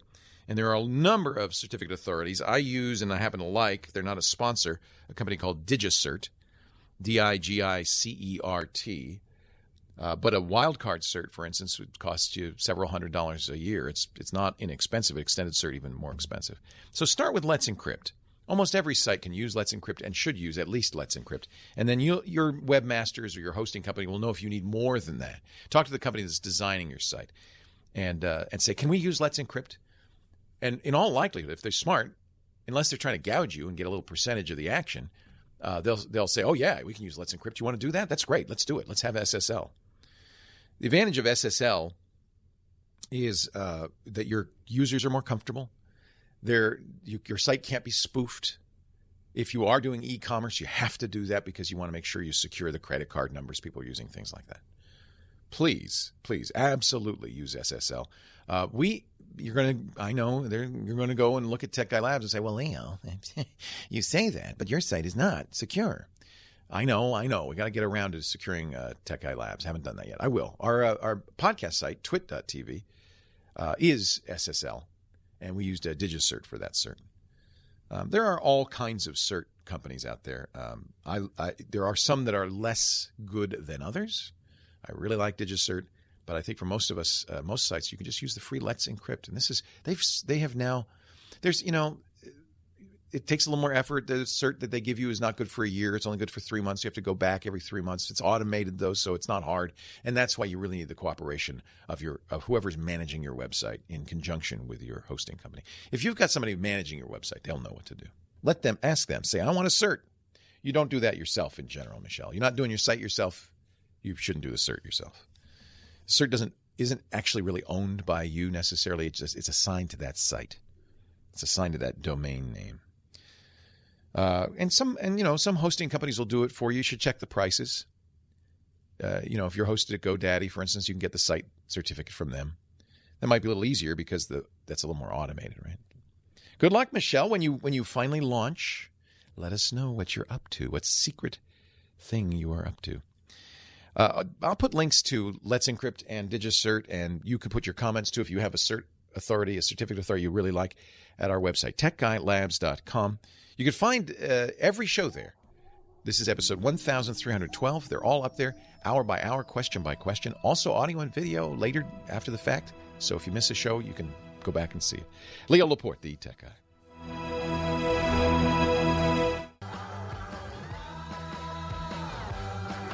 The wonderful Kim Schaffer answering the phone. And you here listening, my life is complete. Welcome to the Tech Guy Show. Leo Laporte, the Tech Guy. One more segment to go. Let's talk to Sam in the beautiful state of North Carolina. Hi, Sam. Hey, Leo. Uh, first time caller, long time listener. Right on, Daddy-o. I got a, got a uh, two quick questions and a comment real quick. But um, I used to have uh, Windows Home Server, uh, version one and two. Um, and I love the pool they had where you could add hard drives yeah. and increase your storage. Yeah. Um, they killed so, it. Yeah. So I found a program, I don't know if you've ever heard of it or not, called Drive Bender. No. Um, it actually will let you add hard drives, network attached storage, um, external hard drives, internal hard drives, and have it as N T F S. So if, if the drive dies, you could, it actually has redundancy too. So if your drive dies, you can take the drive out, put another one in, and it rebuilds itself, and you still have one drive, one large drive. They call this drive pooling, and it's a great yes. idea. If you've ever right. used a RAID five device or a Drobo or something like that, you've seen this in action where you have multiple drives. There's redundancy. You can even lose a drive or in some cases more, and just hot swap in a new drive. It rebuilds itself, and you've not lost any data. It's a brilliant right. idea. Right. Well, I've got I've got that set up on my server. I've got forty-eight terabytes of hard drive space on my server. Um, and I've got all my T V shows, all my movies, which comes to my question. Um, and I've got uh, two thousand five hundred movies and about six thousand T V shows. You are, you're ready for the desert island, aren't you? You are never going to run out of entertainment now. Well, our internet is not very good. And ah, so that's a good reason to do it. You could stream locally. Yeah. Right. Well, I've got Apple T Vs around the whole house and the network. Um, and anyway. Um, I, this is really while, great. I had not heard of Drive Bender. Uh, and it's cheap, five bucks it's for free. A license, you know, or it's free. It's free. Yeah. It's free. You, they ask for donations. I love this idea. I love this well, idea. The, and the best part about that whole thing is if your computer dies, you unhook it, hook it up to another computer, and all the files are still there, and you can still read it. But um, Now, it requires Windows, though, right? Uh, I think it requires Windows, and I think you can do it in Linux also. All right, I'll have to check it out because uh, see, there is, you know, this is part of the reason this exists is because our file systems are so junky. They don't do this themselves. And there is, you know, there is on Linux and uh, B S D, there's a file system that's been around for a long time, created by Sun, called Z F S, that does right. this. It's part. It's just the file system should just do this. Uh, there are other file systems like B T R F S that's uh, starting to become more common on Linux, does the same thing. Uh, our, mo- our file systems are antiquated. Apple's planning to move to a pooling file system called A P F S uh, in next year, and it's about time. Because their file system's thirty years old, H F S and H F S Plus, and right. doesn't do things that modern file systems should do, like drive pooling. So, but the, but in, in the interim, at least here's a good suggestion. Thank you. Right. Um, no, you're welcome. Um, well, here comes my question, though. I've got it all on iTunes. Um, I'm actually using Plex and iTunes. Um, but for some reason, iTunes will delete movies and T V shows randomly. And I, I got the folder, but the movie's going, and it's not in iTunes. And I was wanting to find out, do you know if there's a limit on what iTunes can do? No, not theoretically, not? But iTunes is such a junky program that has not been, that is Apple, I'm getting madder and madder at Apple. Can I just say this? They have let this program go downhill. It's terrible, and they need to rewrite it stat. Um, I, I could go on. I mean, they, you know, they haven't updated the, the Mac Mini in four years. They haven't updated the MacBook Pro thirteen inch in three years. It's like they that all they want to do is make iPhones. Right. I I, you can't blame them, but but it leaves the little us in the lurch. Is the file still there? It's just not in the iTunes library, or is the file? No, the file is just. Whoa, that's not okay. That's well, a bad bug. Even if I buy a movie or buy a T V show or buy a movie, once in a while, if I go to purchase items and see if there's anything new that I got, um, like in the, if I order a T V series or whatever, um, it'll re-download shows that I know I've got on there that I've downloaded. It re-downloads because it's disappeared. The good thing is I've got a N A S set up with extra on top of my server that's backing up my file, so if anything does disappear, instead of having to sit there and re-rip it, redo the whole thing, I can pull it off the N A S and just back it back up. Is it but, um, – I'm wondering um, – so one reason this might happen, you're, you're buying this from iTunes, so you have to use iTunes because it's got right. copy protection. One right. reason might be if, a, if uh, the rights – problem. You know, if the company that made the T V show or the movie decides, eh, we're not going to sell this through iTunes anymore, I, I wouldn't be surprised if iTunes reaches out and deletes it. Yeah. Because they don't have a license to it anymore. But that, but that's not right. And this is the right. problem with digital purchases. You don't well, really own it. Though, um, it's, it does it on ones that I actually rip, and it does it on oh, ones that I buy. That's just not okay. It's not even right. something they got you bought on iTunes. It's just... Well, I'm, I'll give you something else you can go about Apple with. Um, in the last month... Um, Fox has anything you buy from Fox, Archer, Bones, uh, Hell's Kitchen, or anything. They have ads on the T V shows now. Uh, that's not Apple's fault. That's Fox's. No, it's not. That's Fox right. doing that. But, they, but Fox is starting to do it, and I'm wondering. You know, it's dumb. I gotta say, you gotta listen, companies, because you hear these people. What they're gonna, t- what they're ending up doing, you're gonna people are just gonna pirate it. Your competition is BitTorrent pirated copies. So right. stop being so darn greedy. You sold them the mo- the show. Sell it at an appropriate price so you can make your money back or make some profit. That's fine, but don't add ads. Well, I paid twenty-five dollars for Hell's Kitchen, and I had a Toyota. You shouldn't have an ad in there. It's like when I go to the movies and pay thirteen dollars and fifty cents to see a movie mm-hmm. and I have to sit through ten minutes of advertisements. What is wrong? These companies, something's going on where companies just don't care about customers anymore. They don't care. Mm-hmm. It's like, oh, you know what? We're gonna. They're greedy. We're gonna get. We're gonna squeeze them dry. We're gonna get every penny out of them. We're just gonna squeeze them. There's nothing more. Well, you know what? Customers revolt, and there are choices that don't make you any money. So right. s- start treating your customers with some respect. And Apple, please fix iTunes. I would say don't use iTunes, but obviously when you buy it from Apple because of the copy protection, you mm-hmm. have to.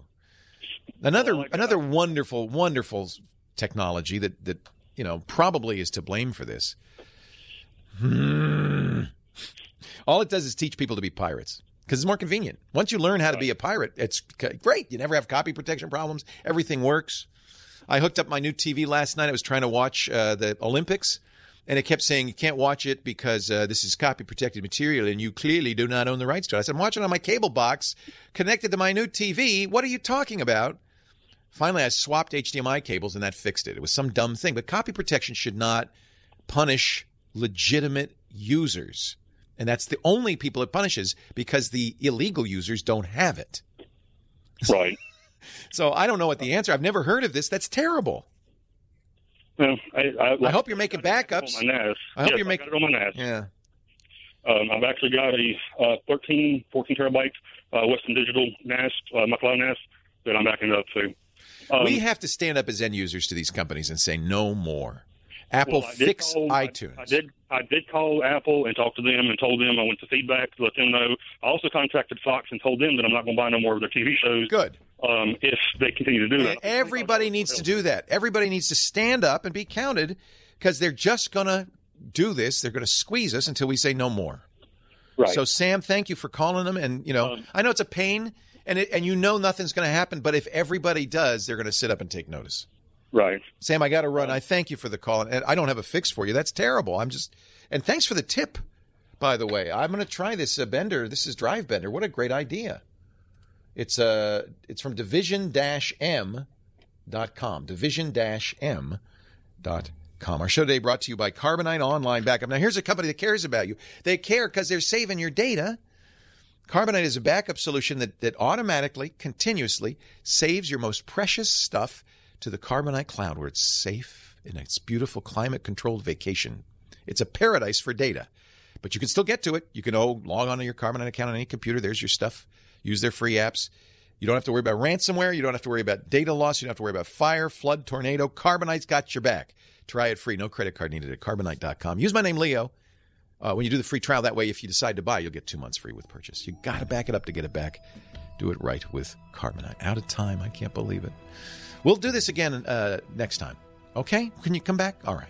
Leo Laporte, the tech guy. Have a great geek week.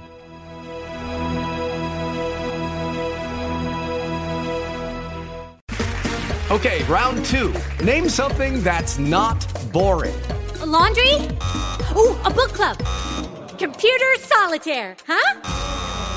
Ah, oh, sorry. We were looking for Chumba Casino. That's right. Chumba Casino dot com has over one hundred casino-style games. Join today and play for free for your chance to redeem some serious prizes. Chumba Casino dot com. No purchase necessary. Void where prohibited by law. eighteen plus terms and conditions apply. See website for details.